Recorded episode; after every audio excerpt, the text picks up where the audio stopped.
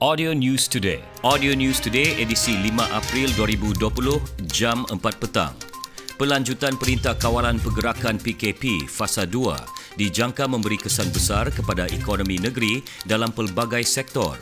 Justru usaha menghapuskan segera pandemik COVID-19 adalah langkah terbaik bagi mengelak kesan lebih buruk berlaku.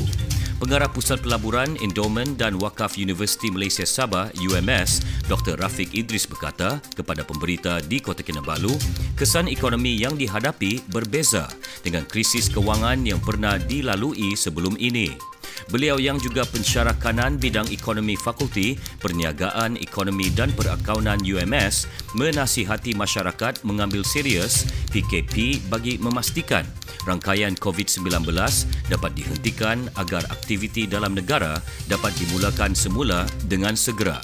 Beliau juga menyarankan peniaga dan usahawan terjejas mengambil alternatif dengan memikirkan pelan tambahan untuk tempoh 1 ke 6 bulan akan datang terutama bagi sektor selain perubatan, perkhidmatan kesihatan, bekalan makanan dan keperluan asas. Like us on fb.com slash audio news today. Audio News Today.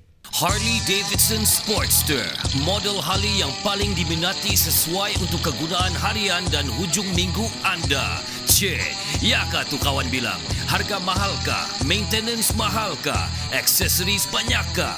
Boleh jalan jauh kah? Ada promotion kah? Resale value adakah? Loan senang dapatkah? Kalau blacklist boleh kah? Boleh bawa bini kah? Kudun-kudun lah padahal mana dia tahu mau bawa. Macam-macam lagi lah diorang tanya. Jawapan saya di sini.